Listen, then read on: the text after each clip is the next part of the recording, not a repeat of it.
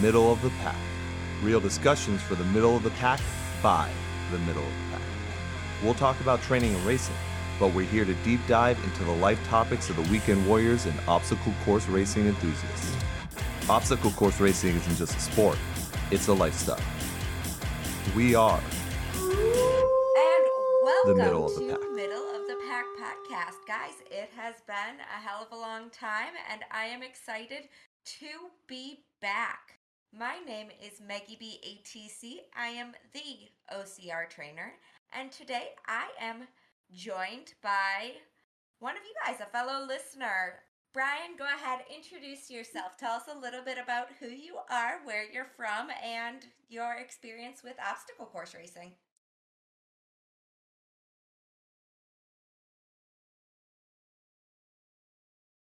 Hey, cool, Meg. Thanks for having me on. I'm really kind of excited. Uh, my name is Brian Lynch. I am definitely middle of the pack. Uh, uh, my handle on Instagram is Lynch underscore BMX underscore OCR. Uh, I came from 30 years of BMX racing. Uh, almost broke my neck. My wife said, you know, you should try something else. So I tried OCR, and 11 years ago, I started running OCR, and I've loved it ever since. Haven't looked back at bikes. Actually, sold a lot of stuff and uh, here I am. So yeah, I live in uh, eastern Pennsylvania, Nazareth, Pennsylvania.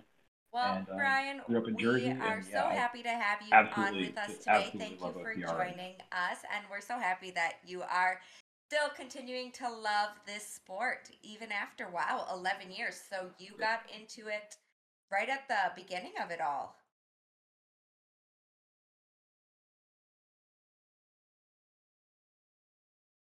Yeah, yeah, it was funny. I had injured myself pretty bad at a BMX inju- inju- injury, BMX injury. There you go. And one day I was at my son's lacrosse game, and one of the other dads comes up, and he looked like he just got wrecked. And like, you know, what happened to you? He goes, dude, I was in the greatest thing I've ever been in.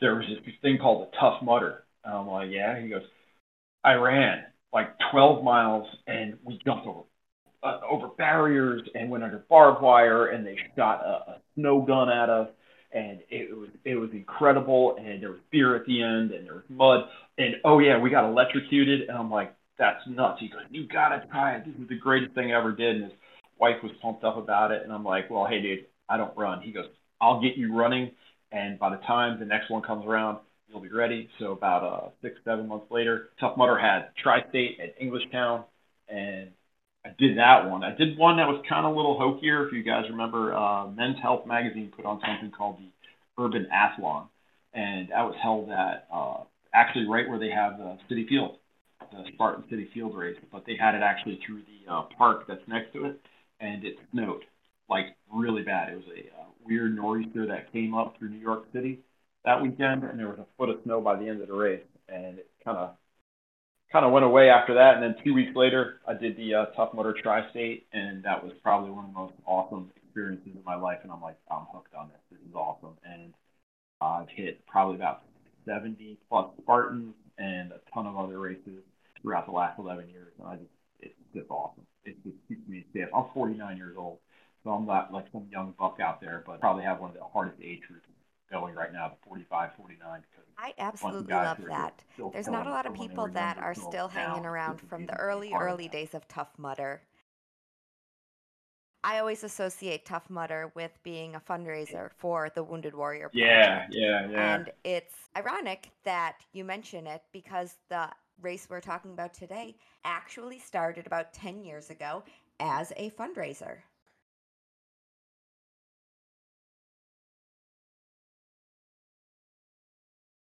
Yeah, that was uh, Indian Mud Run. They they're doing a lot for uh, fundraising, much like a lot of other races. But Exactly, this, one, this one's a lot more special I than uh, any other race. of Gotta everything that. that people know about Indian Mud Run and just the amazingness that is Indian Mud Run, most people, I, I don't want to say most, because I think a lot of people who are familiar with Indian Mud Run, they do recognize that it is a fundraiser, but people that are still coming into this sport or people that haven't had the experience of Indian Mud Run might not realize the extent in which Indian Mud Run is a fundraiser.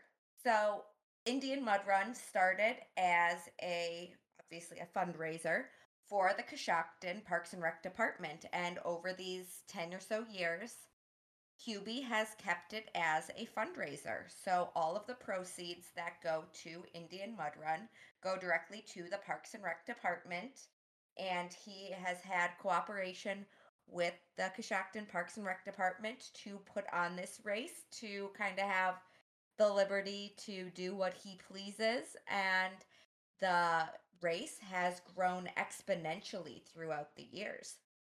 So Brian, tell me me a little bit more about your experiences with Indian Mud Run.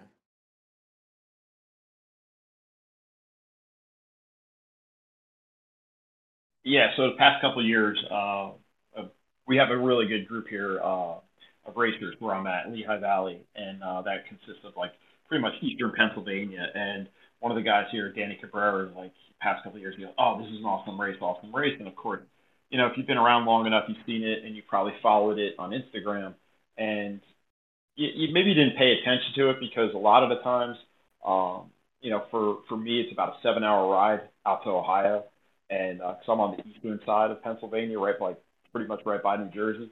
But so it, it kind of was like a little bit out of the way. But then I started hearing like over the past couple of years, like how great it was, how great it was. And then uh, Danny Cabrera, who is uh, a legend in the sport here, he uh, goes to me. He says, "Dude, you got to go. You just got to go. It's one of the most awesome races." So last year was my first uh, year there. I said, "All right, I'm going to suck it up. Uh, I'm going to go out there, take the ride out there, take a day off from work, maybe two days off from work, and go out." And I did, and it was just, uh, it, it, you know, every OCR race is special, but this one just holds something different. And then after that race, I just never felt that kind of experience. That that just how great I felt. I mean, I've been to the Worlds in Canada, North American Championships, the Worlds in Vermont, um, some of the bigger Spartan races and mudders and everything else. But this one, at the end of the race, the way the community is, the way the people are, the way they run it, everybody who was there, it just made it like, wow, this is this is awesome. There's something special about this race. So after last year doing it, I was like, there is no way I'm missing it this year. So this year, again, packed up the truck, went out, got a hotel room, and was like, good, I'm here. And it was just, this was my A race. I know you've talked about saying, oh, what's your A race of the year? This was my A plus plus plus plus race of the year. I honestly I, mean, I could not agree more. And I actually had that conversation with a couple of me, people from, you know, Battle of the Lions, Race Ready Obstacles. I told them every year Indian Mud Run is the priority race. This is the only race I plan on my schedule, knowing full well this is going to be harder than Obstacle Course Racing World Championships. And this year they outdid themselves with it.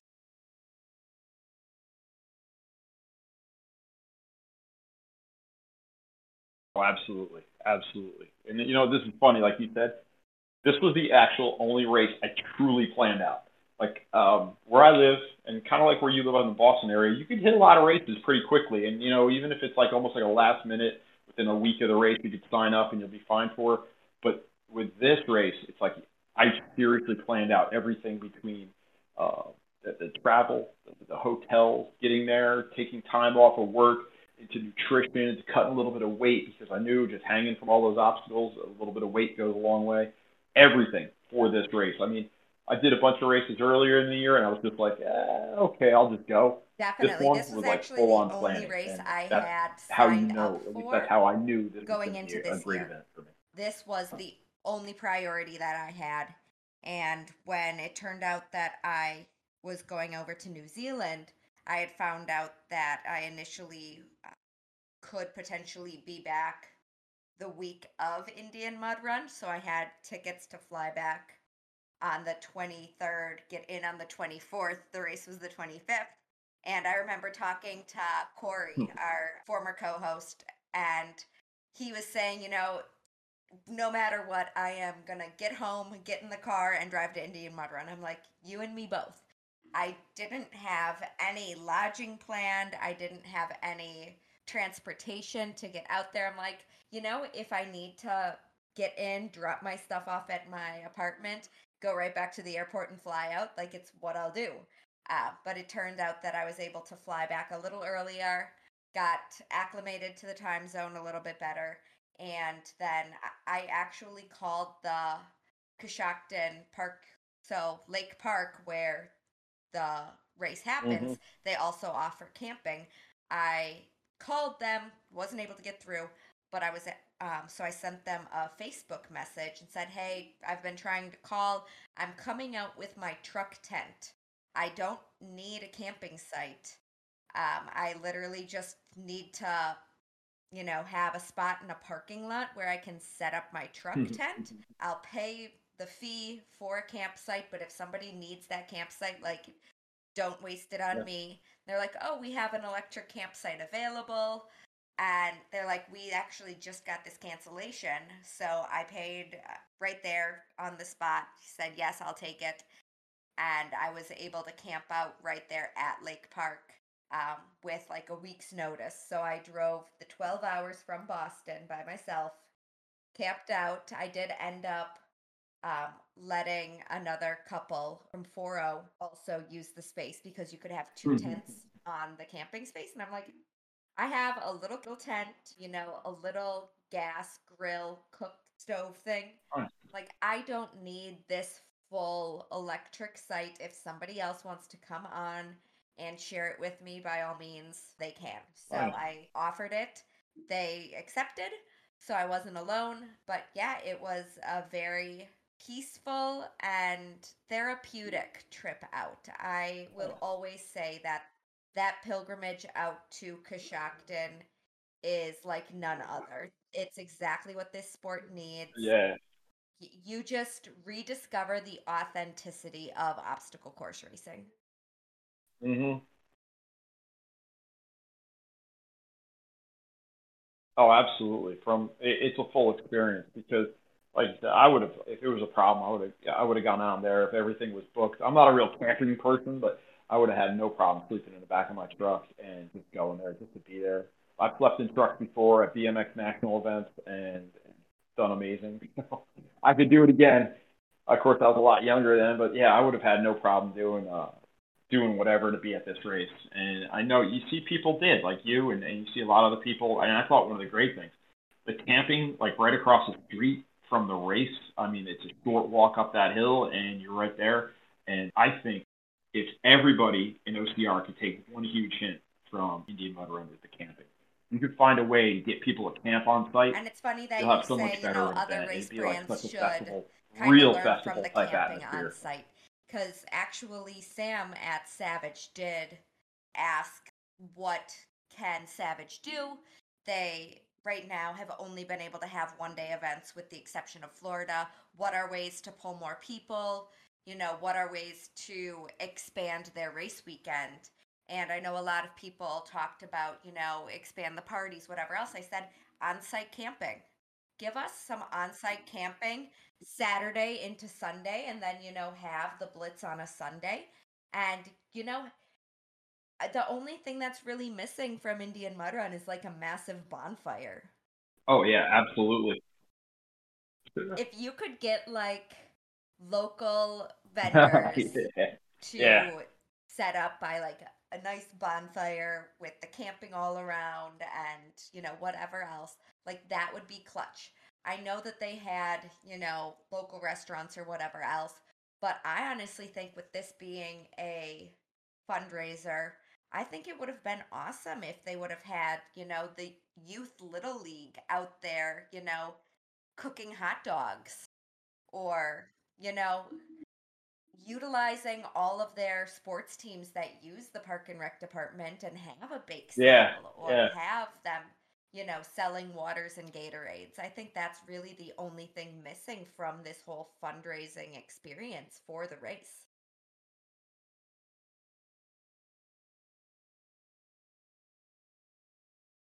Yeah, you see that a little bit at some races, depending on what kind of race it is and where it's at. Like they'll try to bring in the community or some kind of some community organizations to help out. Like like sometimes with Boy Scouts or the fire department and what uh, Bone Frog was doing with uh, local recruiters for the Navy and the other military branches, where they bring in the younger guys and gals that would be you know that are already listed and ready to go. So hey, you got to volunteer for this race, and you have future men and women of the military sitting there as volunteers and stuff. I mean, it's good like that. And then even like sometimes the food trucks or whatever, the local food trucks uh, come in and like you said, like have a boy, have like the Cub Scouts or Boy Scouts sell hot dogs or you know do something like that. I mean, the people who were there at Indian Mud Run, the food, the line for the the the, the people, I forgot their names.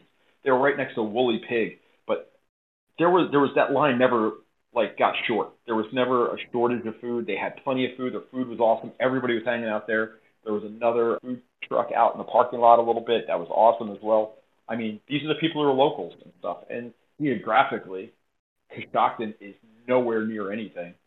So I mean, this is really, you know, this is really a local effort for the for Hubie and his crew to do, and, and that's what kind of made it awesome too, because there was no corporate brands coming in and trying to muscle you around it was all locals. And, you know, I, I don't know exactly what had happened with Hubie and Coshocton, but it's, it's a shame that I guess he might not be getting the support he needs anymore from them. Uh, but yeah, otherwise, I think it, it just it, it, this one-off event could be a real standard for what other even bigger companies like Spartan Savage can do to make even their product from better. the first You know, time mimic what I he ran does. Do- Indian do what Run, you know, Feel, I was feel there. I knew a few people, but I was still kind of lost. Like I was the girl that pretty much only ran Spartan. I, I I'm from Boston. I'm not from the Midwest, so I don't really know anybody. I, you know, stood there. I was in the pro heat when they were asking, you know, age group women to step up into pro because they only had three pros. And you know, I didn't know what to expect. And I remember going out and starting to run. And first, they did. And I, don't know if they still do because they've switched. They've Mhm. now given everybody volunteer shirts and whatever else. But the first year that I ran Indian Mud Run, they had their ROTC out there manning every single obstacle. And it was very well known. This is Coshocton ROTC. Uh, there was, you know, Coshocton Oh, nice. volunteers left and right. This was That's very much community volunteers. And it, it was just so incredible to see. And then I get running, and I did have an issue with the ninja rings. And I've told this story before where, you know, there was a change in the rules between the year prior and the year that I was running. It was particularly because the obstacle is from nuclear races in the UK. And I don't know the exact how it all went down, but something along the lines of Hubie had seen the obstacle and asked them if he could build it here. And they said, yeah, that's fine. So he built it and he Mhm. just Yeah. assumed the rules. And then we went over to nuclear races for OCRWC, and they saw that instead of using just one side of the ninja rings, you could use both sides. So the rule had somehow changed, so the volunteers did not know, or it wasn't properly communicated that the rules had changed. So we were told that you had to end on the finishing bar or, you know, land Ah, both rings on the last hooks, whatever.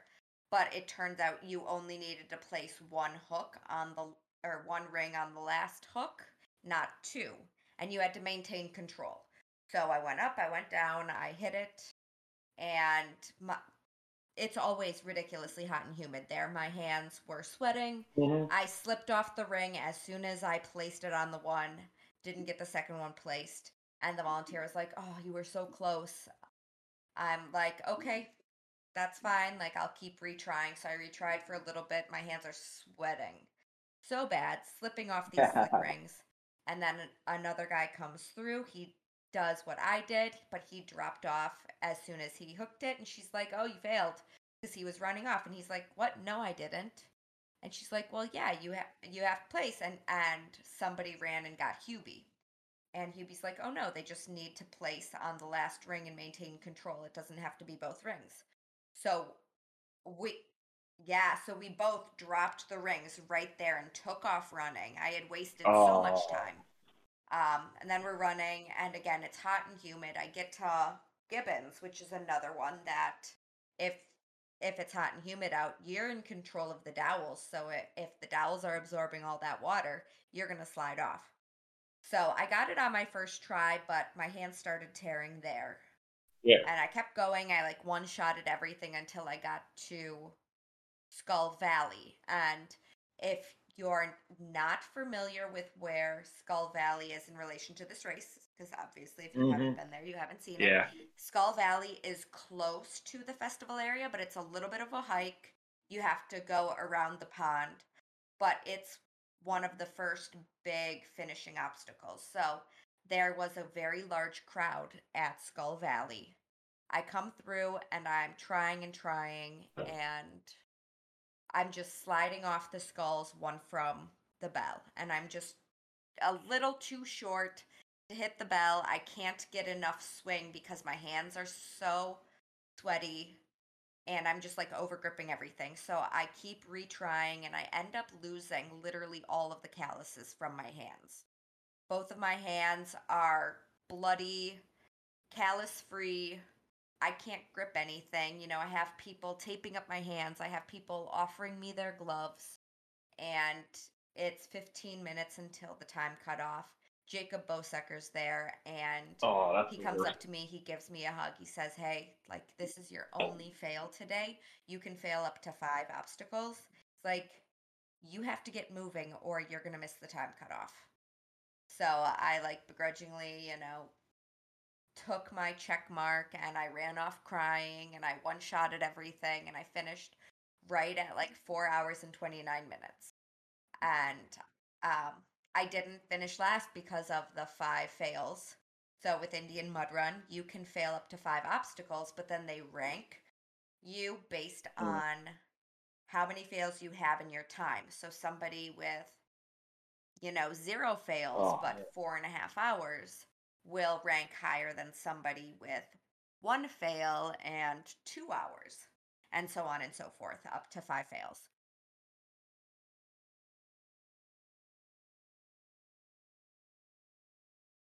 that's one of the cool things I think that Indian Mud Run does is the way they set that up. So if you don't have any fails, you're I at the top of the list, and, and that is one of the big one, reasons why I when keep it starts coming dropping. back. And I, think this is exactly how the sport needs to yep. work obstacle yeah. completion because there is too much of a all or nothing, particularly as we're in this crossroads of we want to see harder obstacles, but we also want to welcome new racers who might not have any knowledge in this. And where is that balance between difficulty and being welcoming? And I think the way Indian Mud Run sets it up is perfect. And they do mm-hmm. something a little similar. They did it for the European Championship a couple weeks ago where they yeah. gave three bands to each competitor and you could fail up to two obstacles, but you couldn't multiple attempt a lot of them. So it was one and done, and if you failed it, you lost your band. And as long as you crossed the finish line with one band, then you would still be considered a finisher.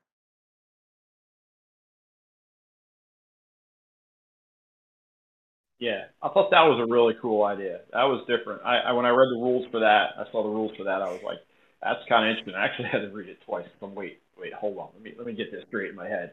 But once I got it, I was like, that's really good. I even like the fact that they put the. I mean, I I don't know mm-hmm. about your bib, but my bib kind of started to disintegrate halfway through the race. But they had they had the barcode on it, and I remember last year uh, I cleaned up, and this year both years I've done 100% completion. And uh, but I saw guys hitting like I thought that was a great idea too, where they had the barcode on the bib, and it was like, oh, you automatically knew where you were. So um, the only place I didn't see a lot of guys doing the barcode was uh, was at the moorings with the uh, all the ropes and the, the ladder so going up at the end there a, and coming down um, the rope again. They had a Uh, notepad saw- and they were taking down numbers. yeah. I guess their scanner wasn't working or something. I don't know. I beat it, so I didn't talk to them about it, unfortunately. Fortunately, fortunately, not unfortunately. you didn't have to. That's awesome. That's awesome. That was my that was my toughest one. I'll tell you what, that morning that was my toughest one. I, I did that. I tried that a couple different times, different ways, and I was just like, when I got it, I was like, that was like that hit home really well. That was like, oh, Yeah, I. I spent a lot of how time much energy there, but you honestly, get I after you complete it uh, for a long really while because I saw so many pro females there. And I was like, why what's going on? Like why are so many people failing this? So I was watching all of the techniques. Yeah. And then when I finally went, I got it on my first shot. And I was like, "Oh, okay. That wasn't as difficult as I thought it was, but I can understand why it was so difficult." So for the listeners, do you want to go ahead and explain what that obstacle is? Yeah. Sure. Let's figure this out. It's a long rig, probably about uh, 20 yards long. You had about, let's say, 12 ropes. Want to say 12 ropes down the line. Yeah, about 12 ropes down the line. And in the middle of those ropes, there was a really nice fire hose. And you had to go through that. After the fire hose, there was one longer rope with a knot on it, so you kind of take a little bit of a break if you if you got your feet on it the right way. And then you did about another four or five ropes, and you got to a rope ladder, which, hey, that sounds easy, but, you know, it's really not as easy as you think when it's swinging all over the place. Climb the rope ladder to a platform, about 10 feet off the ground, and then you got to grab a rope and slide down. Well, I wouldn't necessarily slide down. You want to burn your hands, go ahead, rip them calluses off, but you go straight down. So the ropes themselves, I mean, it, this year with the races I've hit, the ropes have varied in grip, but these ropes definitely varied in grip for me. I was grind the first time I went, ripped through, ripped through the first section before the fire hose and got to the fire hose, and then for some reason I just lost grip, and then the second time I made it to the fire hose again, and then kind of tripped up, tripped myself up, figured out my mistake, and then the third one got through, got up uh, the ladder at the end, but a lot of people just looked at it, hit one or two ropes, and were like, "All right, I'm out," and giving their numbers up. I think at any, I, I'm not really the fastest runner, and I kind of take my time. My arms were already blown out from at that point, so I took my time, got my arms back to where they should be. So I was watching a lot of people, and they were having they were having a lot of difficulty with that one. It, you know, last year I figured like Skull Valley was probably the hardest one out there, but I think this year between that and Tilted Tilt, uh, these moorings was uh, probably the toughest for me at least. I, and I'm usually There pretty good on the ropes, big but man, this one was really through, and there were I've seen a lot of people fail on that one. that I saw. it was a bit There was rough one in see it, but particular where she would consistently get to the second to last rope. She was there, she was up high, she had a good footing on it, and all she had to do was extend her leg out and get onto the knot, onto that last Mhm. rope before the rope ladder. And every time she's like, No, I can't, I can't. I'm like, you just have to extend your foot out. You Yeah. have a solid grip on the rope you know, pinch that the rope with your feet or S hook it as you bring your uh, leg around before you bring your arm around or before you let go of the other rope. Like there are ways to do it. And she's like, no, I can't, I can't. And she ended up giving up her band. There was another pro female that came through, and again, more of a notable name for pros.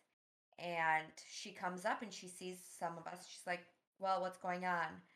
And she's like, oh, well, I'm going to give it like one or two tries and then I'm just going to go. I've already lost my band. And I turned to her, I'm like, no, at Indian Mud Run, you have up to five fails. You get ranked based on your fails. She looked at me kind of like, oh, I didn't know that. Uh, she ended up, I think, trying it once or twice and then ran off. Uh, it was very surprising to me how that one was taking out a lot of people for it.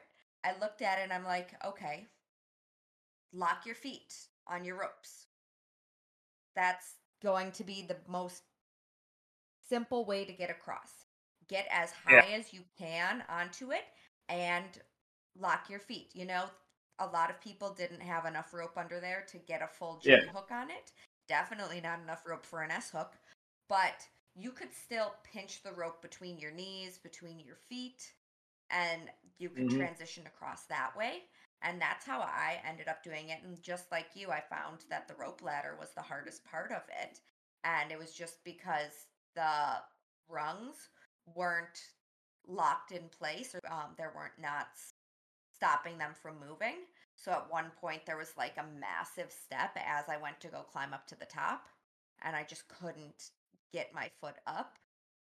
And then, yeah, the jump to the last rope to get down Yeah. was quite interesting.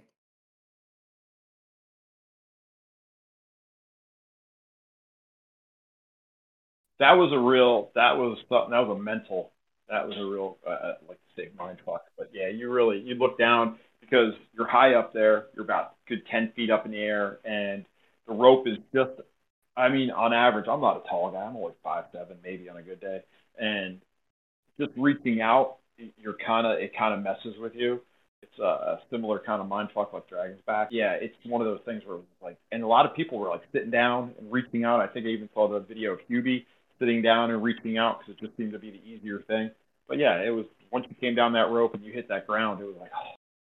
I mean, I, this this is the most I ever shook my arms out in any race. Like even in the beginning of the race, I was just like doing it just you know a little bit of preventative maintenance, making sure I had enough circulation. And I get to that moorings and it With wow, that was All that was the rigs that they yeah, had it was in a there, there was a lot going on in that one. personally do not believe that right that there. was too many. I think the difficulty level was spot on and the number of rigs was spot on. These rigs were not impossible. Yeah, And even e- talking to Sid and David and Aaron, the No, they- they weren't. any of their rigs, it's not about let's make this hard. It's let's make this challenging. But as long as you understand your technique behind it all, you can problem solve this. It's not going to be like, and I'm going to use Mhm.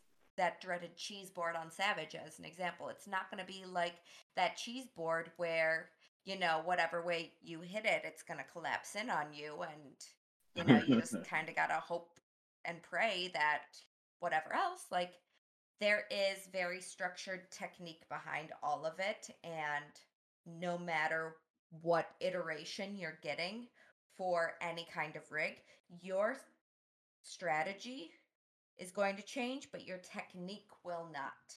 If you are hmm. swinging, you're going to keep swinging, whether it's forward, whether it's sideways. If you want to lock off, you're going to lock off. You, as long as you Yeah. have your techniques figured out and your body can transition between those techniques, you can beat any obstacle at Indian Mud Run.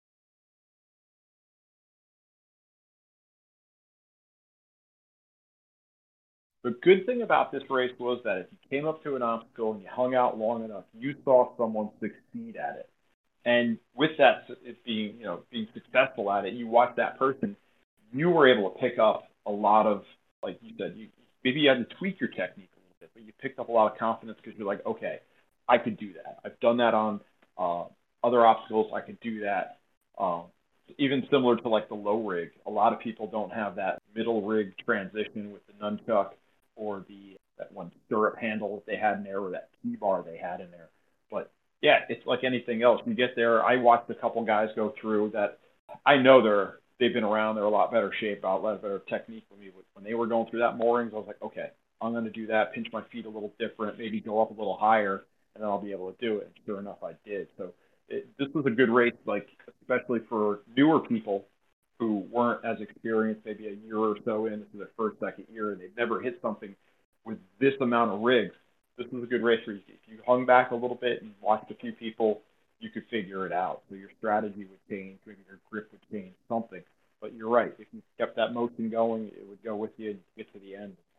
It was definitely, a good success this is a rate, but enough race. Of a failure rate a that it was something race. that you had to work I on. had a couple clients that came out, and you know, no matter what they failed or what they beat, they came off and said, you know, I trusted myself. I I had this technique. They were really surprised with how they were able to maybe swing through the ninja rings or how far they were able to get on Skull Valley. I coached a couple of them through I don't know what they call it, but it's pretty much just like the Force 5 rig that we've seen at City Challenge Race with the wheels and, you know, some T-bars and um, I coached a couple of them through it and they found that their Oh, technique yeah, yeah, yeah. there. They you know, I mm-hmm. gave him a couple cues of, okay, when you get to this attachment, try using this grip or, you know, really focus on swinging from your hips or whatever else. And they were like, oh, oh, okay. And that was their first time seeing the rig. I think it might have been. Uh, Yeah, that I think came from Battle Alliance. Was that the one right there by the festival area? I don't know. I think I'm pretty sure it was a race ready obstacle.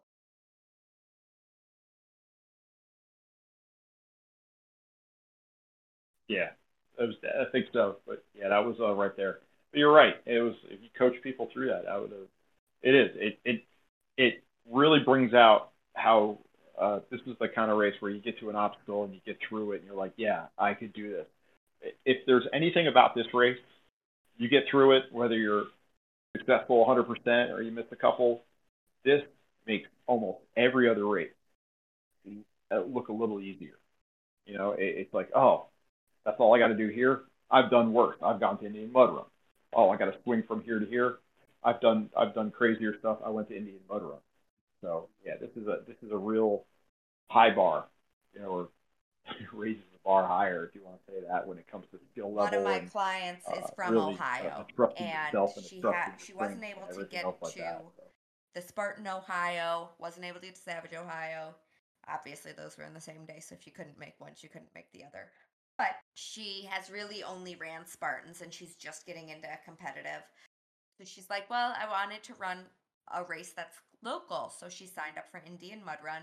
She mapped. She's like, "I have no idea what I got myself into. I'm terrified." So I took her through, showed her a couple of the obstacles and techniques, and after the race, she came and found me and she's telling me all about how she surprised herself with so much of the obstacles.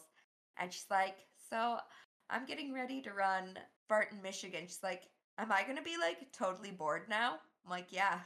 You're you're gonna look at Spartan race and go like, What is this? This is so easy.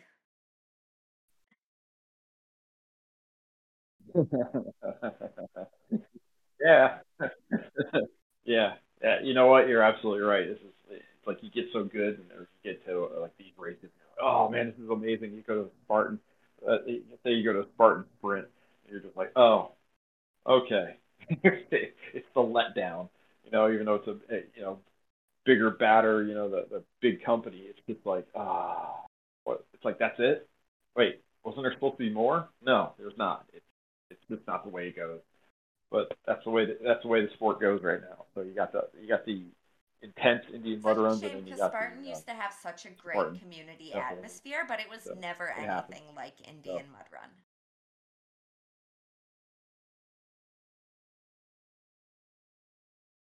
No, and you know what? It's not. It, it, an Indian Mud Run is like I think the hub of what what's amazing that's going to happen in the sport now because Indian Mud Run has spurred a lot of innovation.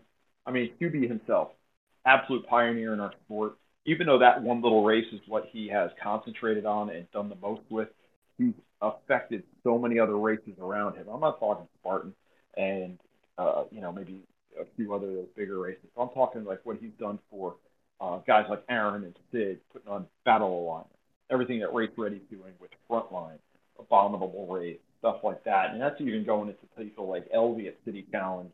Those are the stuff, even like, like Highlander, Highlander Assault. And then he's affected them. And then they've come in. Like this race was almost like a world championship level or a feel to it because when you go into the world championships, we've been both there, you see other races bring stuff in. And that's what this race was. It brought in other races from the OCR community to help out Hubie and help him build a bigger, better, more badass event. And that's what he did. He had that that just love from everybody, especially Aaron and Sid, Tom, Dave, all those guys who came in to help him out. That's what really made this race.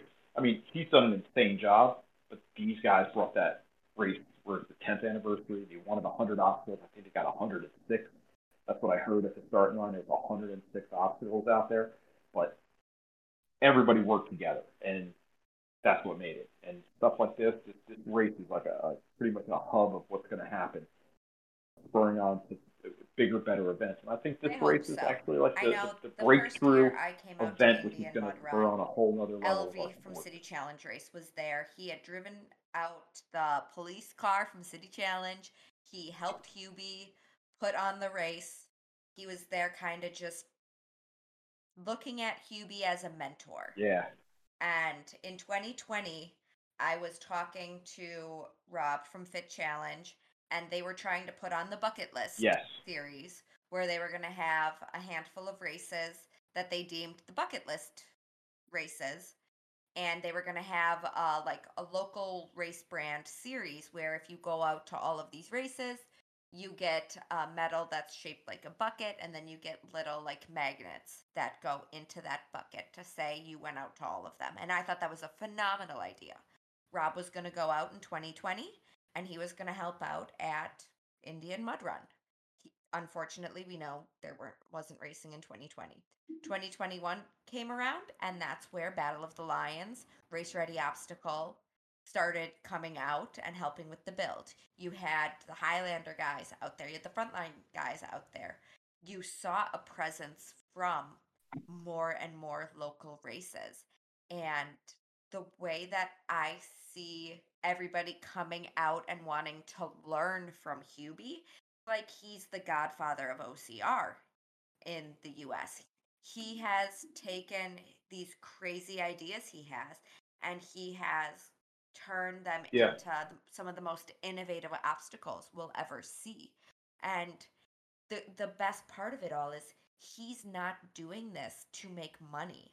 He's not doing this to boost his own ego. He is doing this for his community. And the community is standing beside him. They are backing him. They are coming out. They are volunteering. Anywhere you go into the town of Coshocton on Indian Mud Run weekend, people are thanking you for coming out. They are asking where you're traveling from, how long you've been coming out to the race. They want to know more about you because they are so appreciative of what this race does for that community.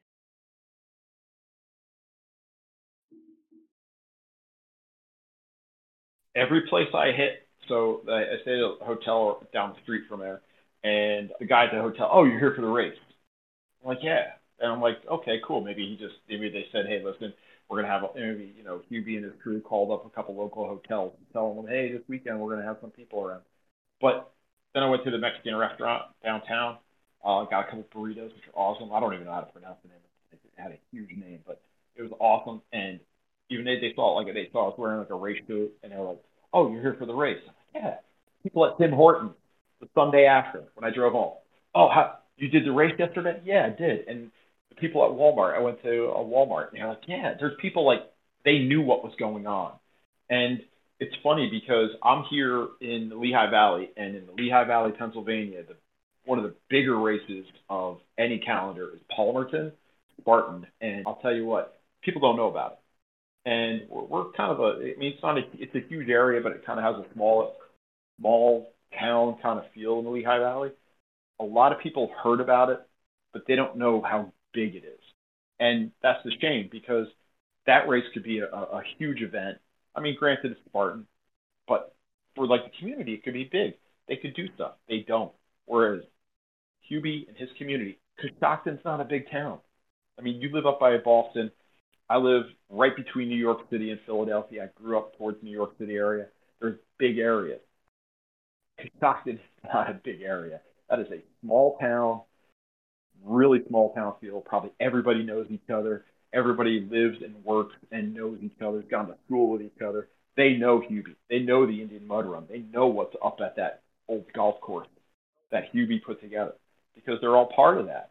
And unfortunately, other races really don't have that. I mean, you could go to other places. Oh, was there a race there? Or oh, I don't know anything about it. Or wait, what's that? I don't understand. Where? What? what why would that be there? This place, the whole town knows about. And when the whole town knows about it, that's just the amazing feel. It's like, wow, this is something special. And you hope it's there next year and the year after, whether it's It's Indian funny Mud that Run you or they mention rename it the differences else, as long between as it's there, Indian Mud. Run in the community and Palmerton in the community. I was definitely going to ask you about that because I think that is one of the biggest factors in Indian Mud Run. That's one of the, the best reasons to race this. You go out to Killington, and I think that might be one of the only Spartan races where the entire town is very much aware that Spartan is there and that they really see a huge boost in the economy because of the race.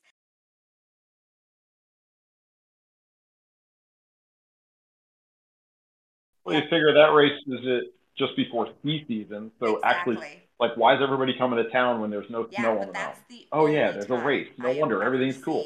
Any But yeah, location, and that I can definitely agree with that. but Yeah. really majority of OCR.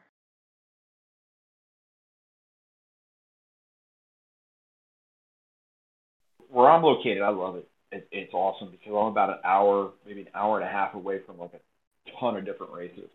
But even Savage, you don't hear much about Savage. I mean, I know about Savage. The crew I know around here, people racing the Lehigh Valley know about Savage. But if you were to ask somebody, oh yeah, there's this, there's a mud run, because people just know what we do as a mud run.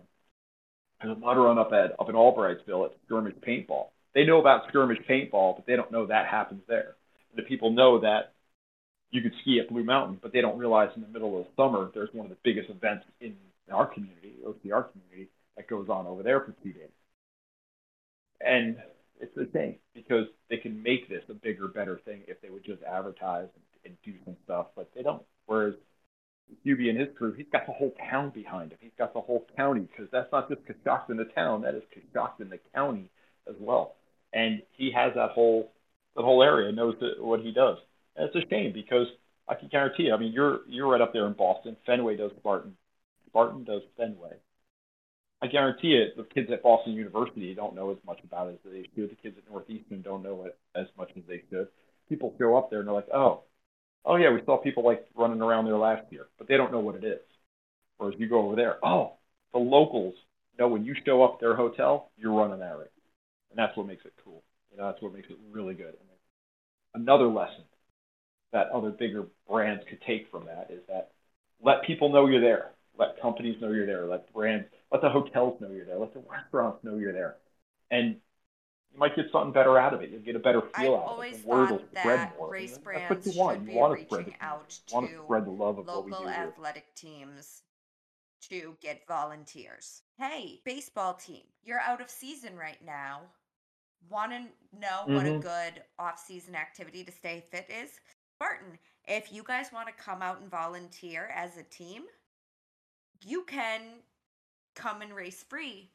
Who knows? Maybe if it's, you know, if you come out to Fenway Park, you can, you know, get a box to hold your stuff or whatever else. And like, why would they not reach out to, you know, local high schools or colleges or whatever else and say, like, come try this, but like, come volunteer.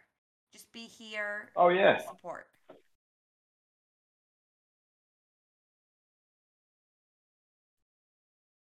Even as a team building uh, aspect, where you have uh, all the local baseball, track, and everybody else, all those other teams, say in Philadelphia, in Queens at Citi Field, around Notre Dame Stadium, around wherever you know uh, Dallas or the stadium races, you get all these teams that are around you, all the football, the baseball, the soccer, and all that other.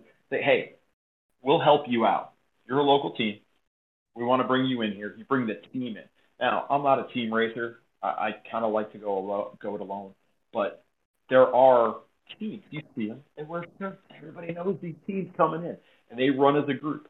Imagine seeing a bunch of teenage kids who've never done OCR coming off the football field, basketball court, baseball field, soccer field, all together, running through, say, Fenway Park, going through Citi Field, going through Citizens Bank Ballpark down in Philly.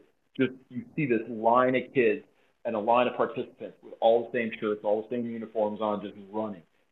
Team building, building the sport, building our sport, spreading it out, cross pollinating other sports. That kid who plays football, baseball, who sits the bench might jump in and be like, oh man, this is awesome. I'm doing this again. And he could turn into the next Ryan Atkins. They could turn into the next, you know, Lindsey Webster. All that, uh, you know, they could be it. But Spartan, Savage, all these other crews don't go out to the local communities and open themselves up to it, you're never going to get the next generation of OCR racers. You know, it's up to us. Like I think we even said it there. We were talking at the middle uh, at the Indian Run. We, the middle of the pack, the people who've been here for a while, the people who have seen the changes in the sport, we're the ones bringing other people in. It's not necessarily our job, even though it is our job, to bring and better the community with people that we bring in. I mean, my son and daughter have raced races, and I love it. They started with Spartan Kids, and they've come up and done Savage and did Rugged Maniac and stuff, and I couldn't be more proud of them. But that's just me to my kids and maybe a couple of their friends. But it's up to the bigger brands to go out into the community, reach out to the teams, bring them in, and say, hey, this is something you could do to build yourself bigger, better, stronger, faster. Why not try it? But you don't see that. You know, you see a couple of gyms a handful of gyms, especially at the city races or the uh, stadium races, but you don't really see the teams like you did. I think if you remember a couple of years ago, Spartan did like a TV show kind of thing, and they had one of the their school down here in Lehigh Valley, uh, Coopersburg had a wrestling team that did Palmerton. That was like part of one of their like little like they were you know little little side piece on the show. Oh, hey, we're gonna talk to this guy. He's a coach of the wrestling. You know, 100%. that that's what they need. And to I've seen that he brought his whole team up to Palmerton. They kicked off. They had a blast, and that's what it's supposed to be. team barreling yeah. down the double black diamond in their sneakers. We were all thinking that we're gonna die because these ladies are just flying down the hill, but they were out there as a team and I applaud them for that. Just like mm-hmm. Running Indian Mud Run, I think one of the best and worst parts of Indian Mud Run is every year they send the 5K off while all of the competitive waves are out on the course. So as you get to something like Dragon's Back, the 5K racers are coming in during the competitive finishes. So we had a mm-hmm. group of kids, they were probably high schoolers, and one of them was bragging about how great Crocs are to run an obstacle course race. And he is jumping across Dragon's Back in Crocs. And then, you know, they're flying up the quarter pipe to um, the water slide. and you get into that water, and there's, you know, there's a bunch of people that run the 5K, and they're just having fun. It's like a party in the pond and you know it gets hard to go over the cargo net and to go up the slip wall with oh, yeah. all of the people kind of goofing off on it. But to them it's just they're just ha- out there having fun and i applaud them for it and it is fun. If you're like hey it's crunch time i really have to finish this my hands are completely torn up and it hurts to be in this water you're like hey guys please don't jump on top of me. But it's again one of the best and worst parts of it because you're getting a lot of bottlenecking from the 5K racers who are kind of just like joking around, but then it's keeping the youthfulness in this sport. It's keeping it lighthearted. And mm-hmm. that's exactly what we need. We want people to continue to go out and have fun with it all. Yeah, Yeah, and I think one of the better things we have in this community and with this race, and especially in the Mud and a handful of other races, there's no BS, there's no drama. It doesn't matter if you win, doesn't matter if you lose, doesn't matter if you really complete the obstacle, which is the point, but okay. But it doesn't, it, you don't have to be the winner. And you're not going to, nobody's going to lose. Nobody loses these races. Nobody realizes that, yeah, there is a last person who finishes up the course, but it's not a losing situation you know, you're you don't sit the bench in this. Everybody participates, but it's everybody gets out and does the same course as everybody else does, and you're there. But it's cool when you see a group of kids sit up on top of the dragon's back and go, uh, uh, "No, I, I can't do that." And you know, people like us who've been on the dragon's back for a couple times, we're just like, boom, boom, boom, bang right through it, and they're just like, "Holy cow! Did you see that guy? Did you see that girl?" That's the kind of joy we get out of it, and kind of inspiring those people that yes, you can do something like that. But I've said it so many times. I'm like, you know, there are people that you see at these races who are trudging up these mountains like Palmerton and Killington and Tahoe, and they're like, oh, I can't believe I'm doing it. But the story you're going to have on Monday morning when you go to work, you're limping into work, and your coworker goes, "What happened to you?" The story after that is so worth the effort because you could say, you'll never believe what I did. And you'll have pictures and you'll have all that time. And I was showing people today at my job, I'm like, hey, you know, this is what I did on Saturday. They're like, you're nuts. I'm like, yeah, I'm 49 years old and I'm still doing this stupid stuff like a 15 year old. And they're just like, how do you do that? I can't do that. And these are people 20 years younger than me. And I love just if that kind of spark gets into them to do something, to do a little better with themselves, to challenge themselves a little better. I love that. And when you get to a race like Indian Mud Run, you see somebody for the first time do the rope, jump over a wall, get through the destroyer. Destroyer doesn't look as hard until you're there, or get through 40 feet of monkey bars. It's like that's that pumps you up. Everybody gets pumped up for that, and that's one of the cool things about our community. You could be racing against somebody tooth and nail, but if you get through that obstacle and they get through that obstacle, you're more sometimes pumped up for your competitor to get through that obstacle than you actually are for yourself because just that kind of feel like, man, that's awesome. If I ever see you get through something, I'm pumped up, and it's the same thing. It's just awesome. I just love that sort of feel. Hell yeah! And getting and people, getting Indian young kids Mud involved, Run, getting I, everybody involved. I know this is how I've always felt. I know the sport should be. Rachel Waters just made a post a couple days ago about it as well, and said she was talking about how with Indian Mud Run, she was racing neck and neck with Chrissy McFarland, and Rachel said, you know, it's not about where I finish; it's about the people that I'm racing next to. And at Indian Mud Run in particular, I do not care who is in front of me, who's behind Yeah. me. At one point, I was crossing the large cargo net that you have to like crawl across over the ravine. And the photographer says, Oh, hey, you're like in the top 10 of women. And I said, Honestly, I don't care. That I know there are women in front of me that have failures. I don't have any. It doesn't matter who's in front of me or who's behind me. I'm like, I'm just racing this for me. And it's like, especially with Yeah. Indian Mud Run, I am the only person that matters out there to me. I know what I want to do. I know that I am never going to stand on a podium out there, Yeah. but I am going to give everything I can and I'm going to fight through those obstacles. Because to me, keeping a band is a hell of a lot more important than standing on a podium. Yeah. Oh, absolutely. You know, I, I'm glad you brought up that net because one of the things about this race, and I, I, by no means is there not beautiful areas uh, at other races, but the one thing about this race, so we've talked about rigs, we've talked about the festival area, we've talked about certain other things and how hard stuff is. One of the crazy things about Indian mud runs, when you go out there, you're going through and you, you go run through a field and you come around and you come down a field again, you get to the ninja rings, and then you're out in the middle of this wooded area and you're traversing cliffs. And I'm not talking like a little cliff that's maybe shoulder high. You have to climb rope up this 25, 30 foot cliff to get over.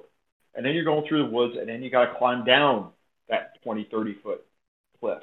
You have that net, and it's an iconic net Oh yeah. in yeah, all it- sports that we have. It is huge. You come through this net, and the net's probably what do you want to say, 100 foot long, maybe give or take. It's a monster net. You could you could fit 20 people on that, no problem, and everybody's comfortable. And it's over this this crevasse in the earth. it's like this this just this canyon. So you travel over that, you go down, you go into the canyon, and you're running up a stream, and it's like this is something that was carved by nature over like hundreds of thousands of years, and you're climbing up these like natural steps that a creek is running through that probably could, if it, if it flooded, it'd probably be about 10 feet deep, but then you got to crawl back up out of it, and then it, the terrain is so much different than even when you go to Killington, when you go to Palmerton, when you go to some of these other uh, heavily wooded areas no, I didn't do you're much actually running. running in, in uh, uh, not much running. I'll tell you that. I didn't do much running in these areas, but you're going through these. You're going through these areas where you're in a creek and you're deep in a creek, and the rock formations and anything. One slip, it, it'll hurt because it, these are obstacles. They probably don't even count. But after, let's see, over by the canal, when you come out of the canal and you're done with all those uh, cool water over water obstacles, and you come out, and then you go up that one creek. The walls on either side are 20 plus feet high, and you're going up, going up. Water's running down your feet. You're walking up a, a, real body of water that flows, probably has flooded over uh, thousands and thousands of times, and you're just going up. And you're like, one slip and some jagged rock could stab me right in the rib. One slip and I'm getting definitely stitches out of this deal. And that's even a scary part. Forget the rigs. Rigs kind of don't bite back. But when you're going through some of these areas in Indian Mud Run, you're like, holy cow, I got to go over that. Or you go through the woods a little more. Wait, I got to climb up that rope. And the rope's really not that high, but then I got to traverse a telephone pole next to a cliff. How is how did they even get that telephone pole there? It's chained. Ladies and gentlemen, listening. Picture this: a cliff, like you've seen in the Wile E. Coyote movies and TV shows, right? But someone chained a telephone pole that you have to traverse across. So a full telephone pole on chains, and you got to walk across it. And it's not like you're a couple inches off the ground. You're probably 10. 30 feet up in the air going across it. And maybe I'm wrong. It could feel 30 feet, but I'll tell you, it, that's one of the cooler things. All right, might have been. But when you're like huffing and puffing and you're just like, you look back, you're like, no way. It's cool. It's it's one of the cooler obstacles, one of the cooler terrains, because everybody any could anybody could run through the woods, anybody could run down uh, towpaths and, and down a steep slope where there's a double black diamond, and yeah, okay, sometimes that Killington rocks get loose and kind of almost kill people, but this was like completely different. I've never been on any other race that you've gone up a natural structure, a natural like just uh, something like that that just is like wow, this is amazing. And then you get to a rig that's just even crazier. So yeah, it's there's a full full gamut of stuff that happened at this race, and I think yeah, I think Tom maybe would say what's going to go on next. What are we doing? This race might not be there next year. You know, this this might not happen next year. Where do we go from there? Where is Hubie? Hubie uh, stated he's retiring.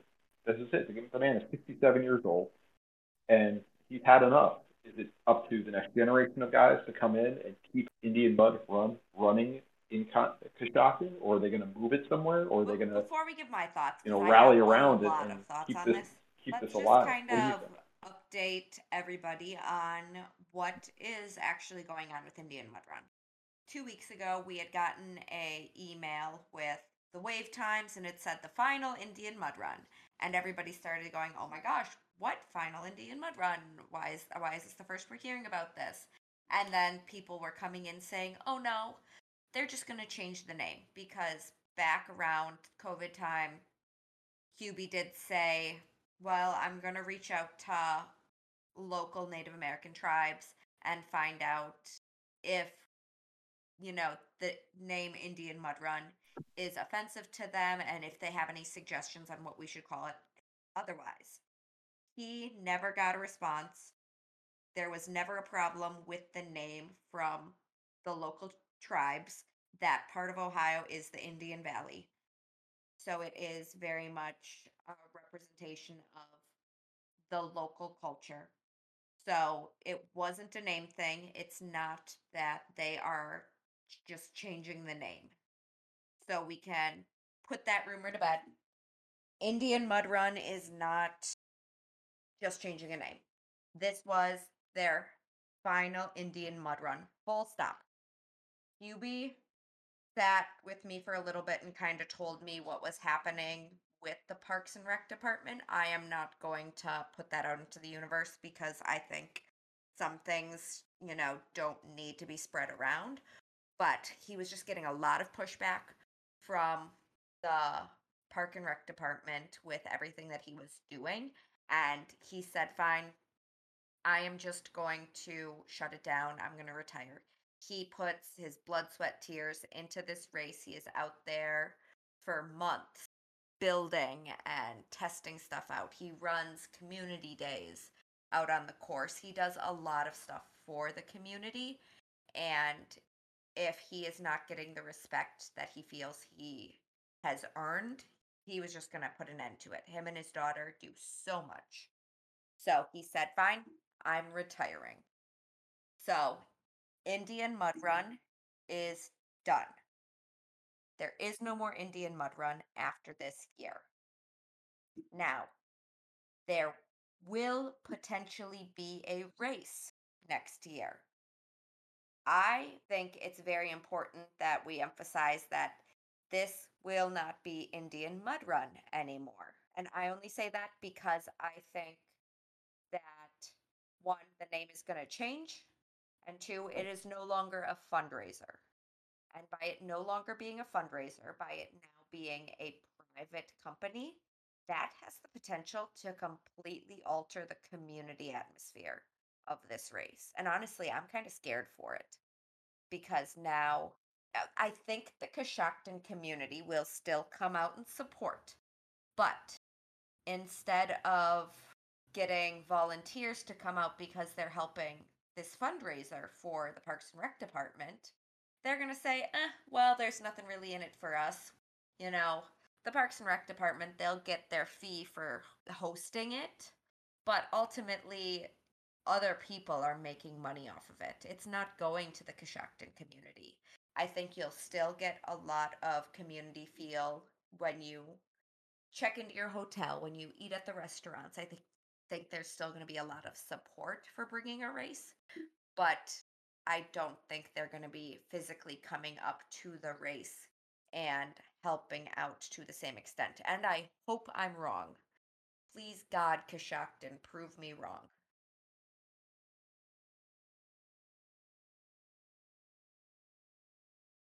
You know, it's funny, like we were uh, saying before, we were saying before that this is not in a huge area. Whereas, like, you see a lot of these races, like we're talking about Killington as being an exception, but a lot of the races for every brand is somewhere near somewhat of a, a major metropolitan area, if not a little bit bigger of a town. Coshocton is really not near anything. I think the closest major city, if you want to call it, is Canton, which isn't even that big. And for the community to come out and help, it's a, it's a big day for all of them. They know everybody knows about it. So I don't think maybe you'll lose a lot of people, but I think you're going to lose a little bit of the feel, which will in turn you'll lose people from that. You know, it, it just.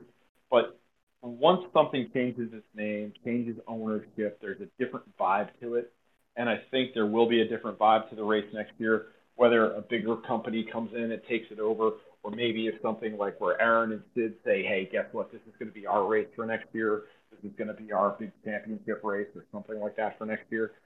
But it's still going to lose something because let's face it, Hubie was the heart and soul of this, and Hubie is local. He is Coshocton, and for him to leave and have people from Illinois, you know, somewhere else in Ohio come in and run it, it's not going to quite have the same feel to it. It's going to be a little bit foreign for the people where you have something. Oh, you're you live around here? No, I'm from you know St. Louis. Well, that doesn't count. You're not from here, so you're not going to get that vibe. I, I, I hope it doesn't go that way. I hope it stays. I hope the vibe stays as intact as it is. But there'll be some kickback and there'll be some kind of I don't know something will happen, but I hopefully it won't be much. I agree It'll because from the sounds of it, they are trying to keep as much authenticity Indian from Indian Mud Run. Yeah. They want to continue to buy the awards local from the local tribes. You know, they want to keep the obstacles. They want to keep the venue. I was talking to Hubie and he mentioned that he might still release a quote unquote finishers shirt next year as a fundraiser solely for everybody to still have their name on the back of the shirt from this year, which I think would be amazing. And I would, of course, buy at least one, probably more. Hey, if he wants to do it as a hoodie, I would pay even more for that. Yeah.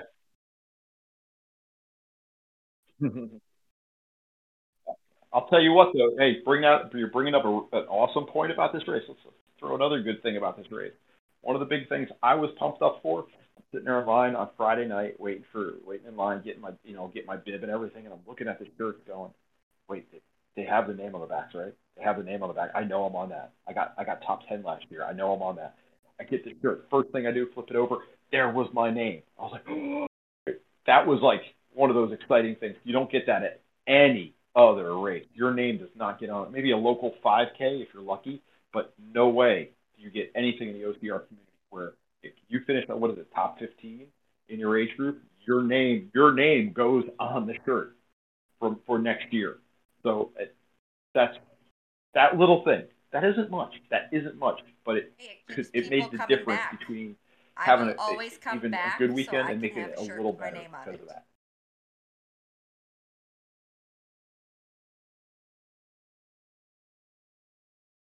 But I think I think if that say next generation of builders like Sid, like Aaron, race ready guys, the Battle Alliance guys, all those guys come out, and let's say it stays in the same location. I think if you do change the name, you know, uh, the Ohio Grand Championship or whatever they could come up with, who cares? If they have it at that location, they keep the integrity of how that race is run.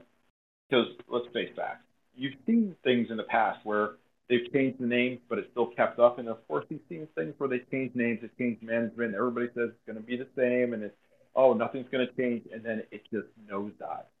I think the people that will be replacing Hubie in this organization, even though they're not local, maybe there'll be a couple local guys doing it. They know Hubie's ideas, they know his dreams and his visions for what goes on in this race, and I think they would hold that up and say, okay, let's face facts. I'll, I'll, I'll say this: Oh no, he's gonna be is retiring, but you know he'll be like kind of nosing year. around, going, yeah, maybe, Yeah. maybe do, yeah. that guy's a beast, by the way. If anybody's ever seen, you want to talk about, you want to talk about uh, aspirations. I'm 49. That guy's 67. If you're listening to this and you don't know anything much about Indian Mud Run, because we've been pretty much this has been the Indian Mud Run show, look him up because if you're a guy, I'm 49. If you're in your 40s, early 50s, and you're like, man, I don't think I got it anymore, look at that guy because he's 67 years old, and I saw him shred through obstacles like a 22 year old gymnast. I mean, just like pink, pink, pink, pink, like nobody's business. And granted, yeah, it's his rigs and it's his run, but for a guy that age to rip through it like he did, inspiration to everyone. Not only just the older guys, say it's the 40 and over guys, race, but he anybody in OCR. like, at. yeah, I could still do that at 67. That's what you think. Yeah. Oh yeah. Yeah. Absolutely. I mean, I've seen him kill it at other places too. Like, hey, Hubie's here. And it's like, gotta watch him because the guy's amazing. The guy's just truly amazing. It's not like he's been doing it since he was a kid because OCR has only been around for what, for the most 15 years now. Like really good OCR, 15 years. This guy kills it. It's amazing how he's, he's just, it's absolutely amazing. Absolute natural So we've athlete. kind of gone off on a little tangent, but Just- bringing it back around, it's, it's all okay. That is what this is about. But you you you do Yeah, continue to bring up the next generation for. I should've warned you. Call should've warned the you. Race because at this point we don't know what it's going to be called. Eh, But we know it is going to be comprised of a combination of Sid from Battle of the Lions, Aaron from Race Ready Obstacles, David from Battle of the Lions is out there helping out. He's more on the admin side of everything. I think there's a couple other people on the build side that are the brains behind this all, but those guys are stepping up and they really want to turn this into something great. And I completely agree with Hubie, with Sid, with Aaron, with all of them that Indian Mud Run has that championship feel. This is harder than a championship. This should be Mhm. classified as a championship. But a part of me is absolutely terrified to call this race a championship race. Absolutely. And I'm going to say why. Because there is, again, we're going back to this community feel.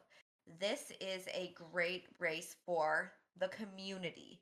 They have a kids race, they have a 5K. Mhm. You know, they, they have their open waves, but we know that Indian Mud Run is the pinnacle of competitive obstacle course racing. They run their competitive waves so well. This is the best race you will ever run. But when it comes to competitive waves, this is the race you need to run. Yes. You said it's for everybody. That is true because you could be a beginner, you could be So, experienced like we are, you could you could be anywhere in between. Bobby And it's still an amazing race. You're still going to have a blast. one town over that says, I keep hearing these great things about this race in Coshocton. I really want to go and I want to run it next year. Now they go to sign up championship. Well, I'm not I I don't qualify for a championship. I can't run a championship. I've never run one of these in my life. Maybe they go and who knows? We don't know if they're going to change the distance. We don't know if they're going to get rid of a 5K. We don't know what exactly is going to happen with it. But if somebody sees championship attached to a race, instantly they're thinking, I'm not doing this to race race. Like, I'm just going out to have fun. I just want to try it out. I don't belong in a championship race. It can be very intimidating for people. You might not get those guys racing in Crocs running up the quarter pipe next to you anymore. You might not get the people goofing off at the top of the floating slip wall, you know, doing backflips into the water. And a- as much as, yeah, us in the competitive waves would probably appreciate not having the bottlenecking, mm-hmm.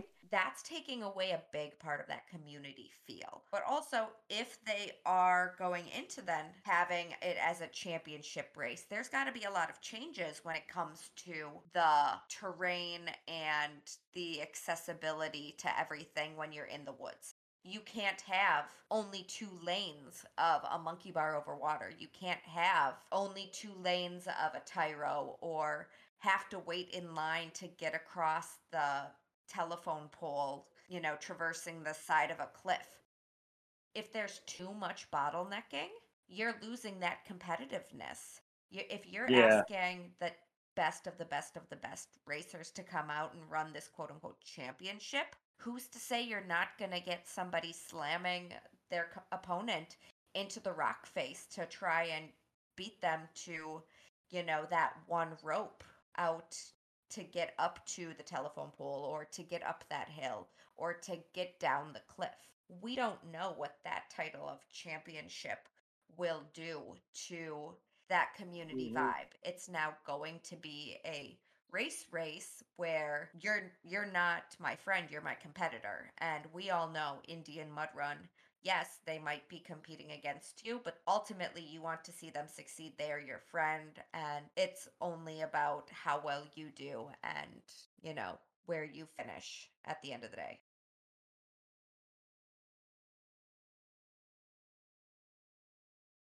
Yeah, I think if they if that would be a good idea. They don't use the, word championship in any of the races that they do there or anything in the future because you're right. It will take away.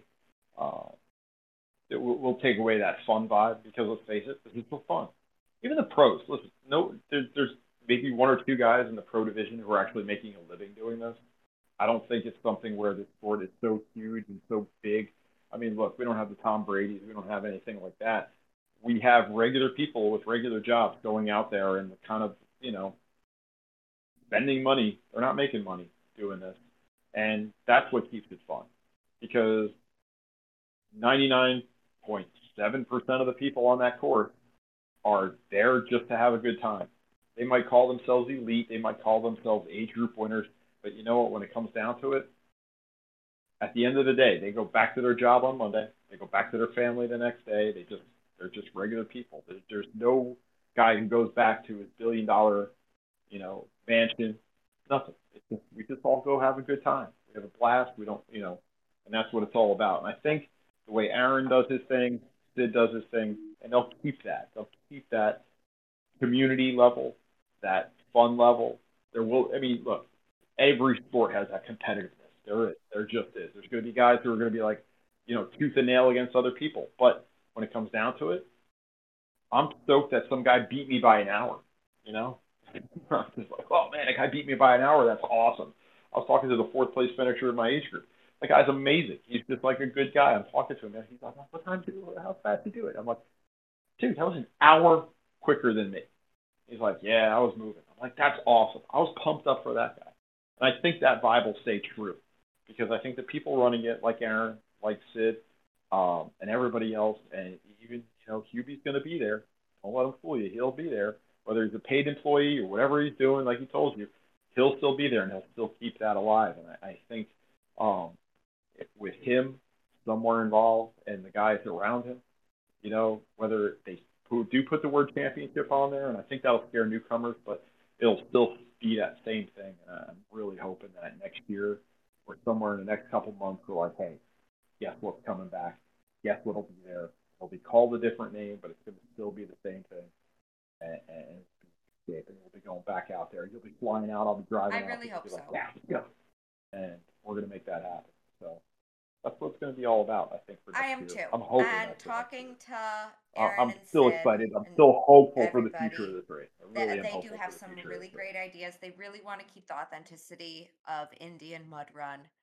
Um, they they want to continue to keep this race alive in some way, shape, or form. Personally, I think don't call it a championship, but you know, I like the name Classic. If you want to keep the authenticity of Indian Mud Run, maybe you don't call There it you go. Indian Mud Run Classic, but find something that still embodies what Indian Mud Run was about and throw the name Classic on it. Try to still keep that classic Indian Mud Run vibe as you transition it into the next era of obstacle course racing. Because this isn't going to be just Battle of the Lions. This isn't going to be just race ready obstacles. This is going to be a hybrid of multiple people. This is the brainchild of so many people coming together and doing something spectacular. So let's kick off that new era with the embodiment Yeah. of what Indian Mud Run was in this new realm.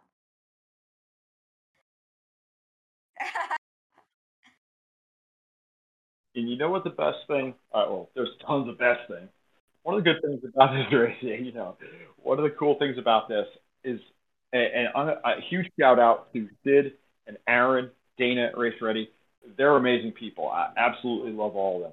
But they've gone around to other races and said, hey, we're here to help. Let's make it better. Um, over here in the greater New York City metro area, there's City Challenge. Only three races a year. LV does an amazing job. But this past year, he reached out to Sid and Aaron, and they came out last year to his final race in New York City. Sid came out this year for the Jersey City race. Sid and Aaron are coming out, and Dana. Dana, you got to come out. Yeah, see New York City. You got to come out. And they came out to uh, the Hoboken race. And if you've never done City Challenge, it's an awesome, awesome little event. It's it's really cool. It, when you say cool stuff, you say, oh, all of the Green Mountains and everything else that we see in the scenery, some of these races. You're literally right across the river from New York City. You see the skylines, you see the amazing things. What happened was Aaron and Sid came down and made the race better. And what they're doing is going to all these small regional events, Battle Alliance, Frontline, Abominable, Strong as Oak, all these guys, and helping them and bringing them together. And that's what's amazing because I'm not I'm not saying anything bad, but you don't see people from that big Spartan race system coming in and helping out the locals. No, but Aaron and Sid did. They come down, they help, they did what they did amazing stuff at Indian Mud Run, and then they go and do amazing stuff at other smaller regional races all across the middle. I'll tell you, I would love to live in the Chicago area right now because there are a ton of good races out there. They've been killing it out there in, in the Midwest, down in the Southeast. That's going to be the future of our sport, what those guys are doing. So shout out to them.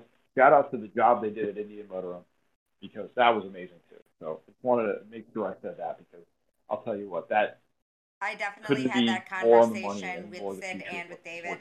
Um, and I believe Everybody I also had it with Aaron when we were out there. And um, actually, the first time I met Sid in person was out at City Challenge race in Lowell, Mass, a few years ago. So Sid has been go- traveling around well before Battle of the Lions, and I talked to him about it, and he said that he will go out to any race brand that asks him to. The only thing he Mm-hmm. requests or asks them is are they willing to work? Are they willing to put in the effort? If they are bringing him out for him to do all of the work and for him to put all of this time and this passion into it he expects the exact Yeah. same from those race directors and everybody else putting it on. I love that so much.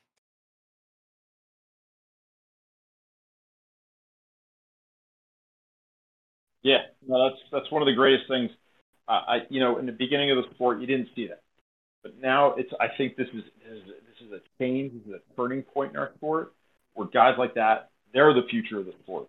You know, these big brands are awesome, and we have a good time with them because you know, community is a community. Even whether you're at Spartan or whether you're at you know some local YMCA doing it, it doesn't matter. The community is a community. But when you have those guys coming in and doing what they're doing to help others, it it it's the way it, it's the hopefulness of the sport, the the way the future should feel, and you just get this good vibe. It, it just brings everything together. yes, definitely. Um, I won't. Positive. I would not say that you don't see Spartan people going out and helping locals. I have seen um, Spartan employees going out to local races around Massachusetts and elsewhere. I I do know of a few people that have worked with Spartan that do go out and support local brands, but it isn't at to the same extent okay. that you are seeing with Aaron and Sid and David and everybody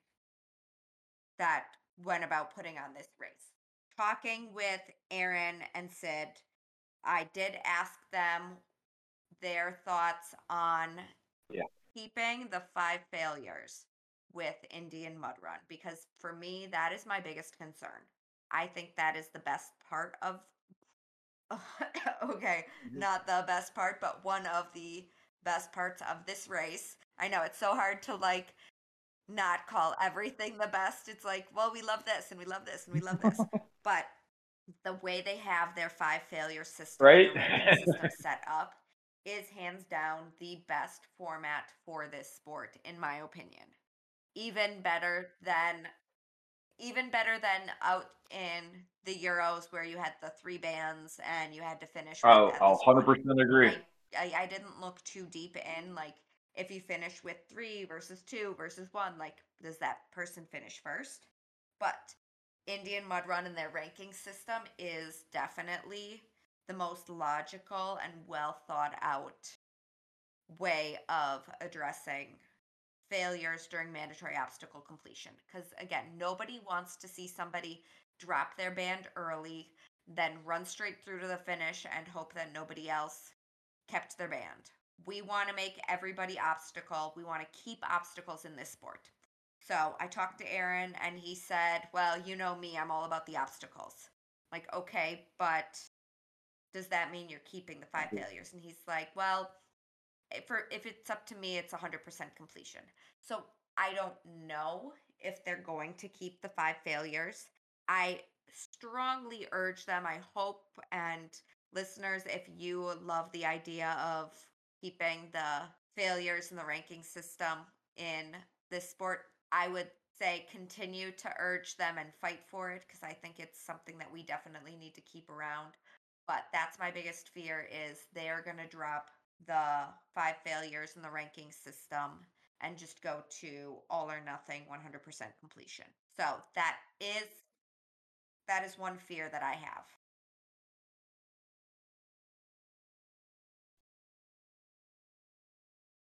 Yeah, mandatory completion is a big thing.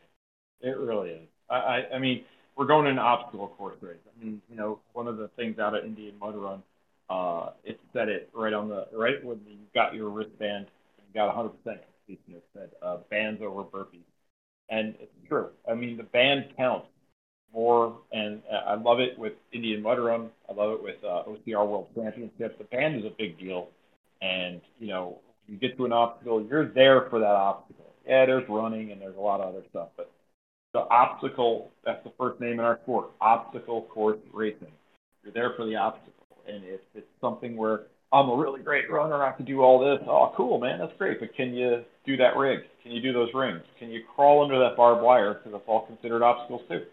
You know, can you do that? Because that's what you're here for. You can run fast all you want, but if you can't complete that ring, that set of rings, those monkey bars, that you know, uh, Tyrolean traverse or whatever you want to call it, that rope swing, whatever. What you know, you're kind of missing the first point of the sport, obstacles. So you know, whether it's a five, one, two, keeping the bands or anything, I, I think doing the obstacle is one of the more important things.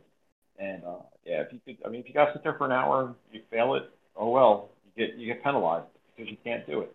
That should be the penalty, you know. And so the way Indian Mud Run does it, it, it really should be the standard that all others follow. If there's one thing, really, I mean, we say it like this like goes with the whole best thing. If there's one thing anybody should set themselves up as, is scoring system at Indian Mud Run is amazing. It's just perfect. You, you scan your bib. I've never seen a race where you scan a bib. You know, you're going by the haven't seen it whether before you do it or not. because scan QB it. came up with it. You're out. You and get one, you get five. one of his It's uh, scanned. It's in the minions. I'll call them. I don't know. One of Oh. his friends, they designed Yeah. it and they put it into effect last year. So last year was their first time testing it out, and I think it's still in the testing phase. They want to bring it to other races, and I think they should because, frankly, I'm pissed off seeing people without bands standing on top of podiums. But at least at Indian Mud Run, if you look at the amount of people that stood on the podium for their age group without a band, it's like, okay, but they still beat the majority of their obstacles. So it's it, you're not seeing empty podiums, which is something we never want to see in this sport. But then you're seeing Yeah. people that were still truly tried their best and you know, so they failed an obstacle or two obstacles. They still were able to attempt everything, give it their all, and they beat more obstacles than anybody else. And that is where I have respect. We all know how I feel about Savage and age group podiums when you don't have a band. I think we need to make people continue to obstacle at Savage Race. If you fail more than one obstacle, you should not be standing on a podium. Personally, if you're failing any, I don't think so. But in the event they can't fill podiums, give it to the person who failed the least obstacles.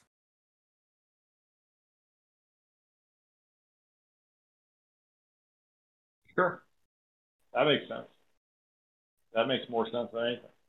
You know, it's not it's not how fast you can do burpees. That's for sure. I don't know. I get the whole, uh, you know, it, it, this is an athletic adventure, basically, is what we're doing.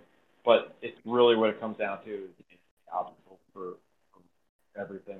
So I mean, if it's if podium has everybody is missing, it, it you know had one uh, bad obstacle or, or had one obstacle failure and everybody on the podium had one obstacle failure, I, I could understand that. But if it's like the winner is not going to be the one who's the fastest, the one who presents the most amount of skill, the best speed, the most, uh, you know, uh, obstacle readiness, everything. That's the person who wins. The person who got through the most. That's it. Not the person who ran the fastest. Oh, I got it done in an hour. Well, you didn't do any of the obstacles. Yeah, but I'm fastest. Okay, give them, give them the medal. No, that's not how it works person who does the best with the most, you know, and the obstacles are what's what's important, not your speed, the obstacles. Oh, Agreed. You get through all well, the obstacles, we I'm have been with you. talking for quite a Great. while at this Not, point. they're not on the podium.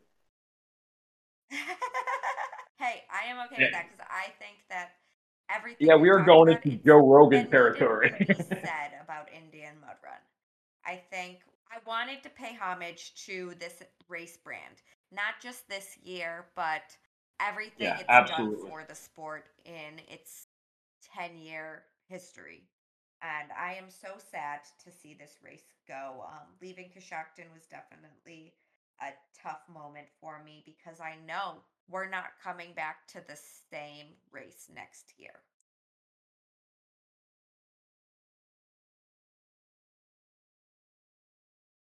if I can make one advice to everybody listening, you know, it's if you want to go to a race, go to a race. Get up there. If you see a local brand and you're like, oh, you hear Frontline's great, you hear uh, Black Swamp great, you hear uh, something else somewhere other than the big ones that are like three times a weekend, go to them. This is one of those races that might not come back. It might not be the same, and you we if you haven't gotten there, you've missed it. And unfortunately, it's not. So I urge you to go to those races you want to go to because there not might not be a next year for them. Who knows what might happen? And so, unfortunately, if you miss this race, it, it, it's heartbreaking. But for the ones who have been there, Damn the ones who have experienced it more than once or twice, or even just that one time, you know how special this because as much as I love seeing people every single year right around Indian Mud Run commenting, "Oh, this is on my bucket list. Oh, I want to get there next year. Oh, I was going to go this year, it just didn't fit in my schedule." One, all you trifecta chasers, I see you hopping around the country going to run Spartan or Yep. Savage or Tough Mudder or insert race brand here. I see you going and running the same race brand in every part of the country you can. So no excuses that mm-hmm. you weren't able to fit Indian Mud Run into your schedule. But also, you're not going to run Indian Mud Run next year. To everybody saying, I can't wait to run this next year, you've missed your chance. And this isn't hyperbolic, it's very much Indian Mud Run is now gone. We don't know what it's going to look like, but it's not going to be Indian Mud Run. So, for every single person sitting out here and saying, I want to run this, I want to run that, go do it. Our sport is struggling right now. Our locals need more support than anything else. The locals are what's going to keep this sport alive. If there is a race you want to run, make it happen. You can sacrifice that Spartan Yeah. race that you run every single weekend or if you've been out to a specific venue There'll be one next weekend. You can go to that one. Why would you go back when you could go to a different race, try out different obstacles? The sad truth is, a lot of the races are dying. You now have Indian Mud Run is not coming back. Next year is the end of Fit Challenge. We don't know what's going to happen with Bone Frog next year. Yeah. Oh, that breaks my heart. I have not been up there yet. We have to live in the now. We have to live with the mentality that this is the last year for every single race. Go to the races you want to run now, prioritize it now because you might not get next year.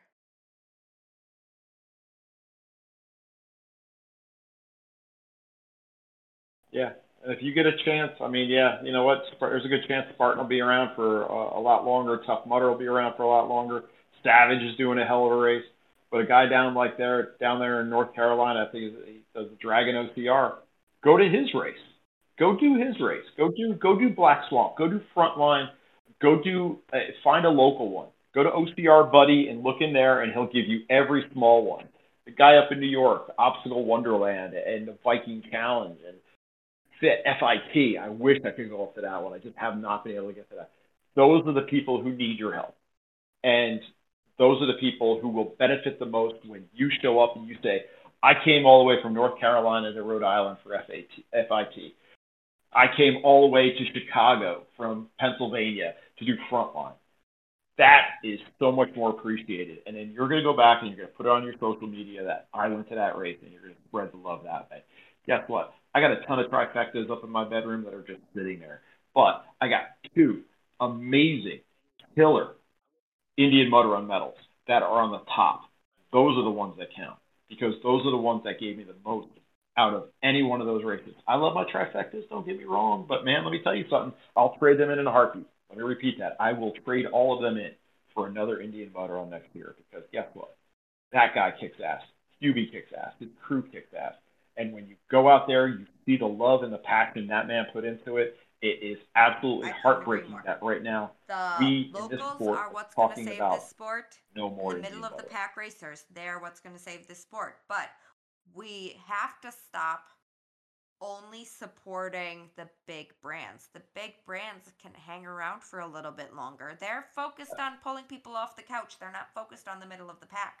But the local brands, they are the ones that truly value those middle of the pack racers. Hell, Rob at Nope. Fit, I'm pretty sure he knows the name of every single person who has ever crossed the start line at any of his races. You can walk up to Hubie during Indian Mud Run and he will sit there and have conversations and he will remember you every single time you go back. Same with, you know, Elvie, same with Sid, same with Aaron, same with the guys at Highlander, Frontline, Abominable, Julie from Phoenix Race. They all care about their community. You're not just a number, you're not just somebody they Yep. pulled off the couch. So we need to give them the exact same respect that they give us. We need to go out and we need to continue to support them because we don't know how much longer they're going to Yep. be around.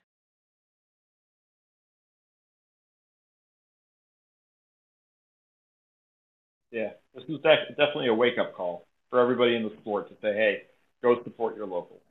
Because guess what? Next year they might not be there. As epic of a race as this was, I mean, truly epic. There are races out there, and this goes across North America. There are races out there that need your support. So please look it up online. Go to OCR Buddy. Go to all the other media outlets that are out there for OCR and find those local races and, and, and see what you can find. Because you know what? They might not be there next year. And that guy might be sitting there going, man, if I could just get five more racers, 10 more races. When you go, bring your friends, bring your kids, bring everybody. Tell your wife, get off the couch, let's go. Tell your husband, get off the couch, let's go. Boyfriends, girlfriends, get your parents to do it, everything. Just get them out there. Bring people to races too. I felt bad because I was the only one going out in a in a by myself to Indian Mud Run. I asked a bunch of people, "You going? You going? You going?" They couldn't go, and I was like kind of heartbroken. Nobody went with me. But when I got out there and I saw who got out there and who was there, that meant a lot. I so could please, not agree grab more. those people, drag them off the couch, just get them out there because it's a blast. I You know am that. Really listening. excited You know to how- see what Sid, Preach Aaron, to the choir here, Meg. guys do to the with choir. this race next year. I'm really sad that it's not Indian Mud Run. I will say though, Sid, Aaron, everybody, I would be completely happy if I never see another cargo net or rope traverse of some sort. My legs are still completely burned up from all of the overly excessive ropes and cargo nets galore. Uh-huh.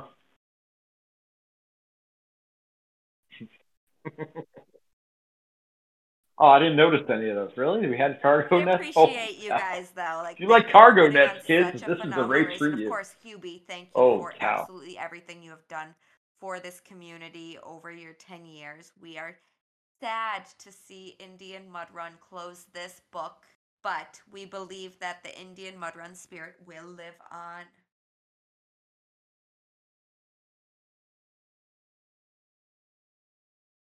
Absolutely. Yeah, thank you, Hubie. Thank you, all your volunteers and everybody who came out to this race because there's not one person there. All the volunteers at every obstacle were amazing. And just you, it, you know what? I, I saw Hubie at the end. Me and you saw Hubie when you were on the couch. We were hanging out there. We talked to him for a little bit. But after the race, he just said, thanks for coming. He said, thank you. Just thank you for coming. And I was like, that, that was, that was it. He said, he said, thank you because you don't hear that from a lot of people. You don't really know who the race directors are or something, but every person he saw, he had a smile on his face, shook your Well, hand. Brian, thank, thank you for coming. for coming on that's what makes today. Do you have Thank you, any Hubie, and plugs thank you, that you want to give there. before we wrap up this excessively long night?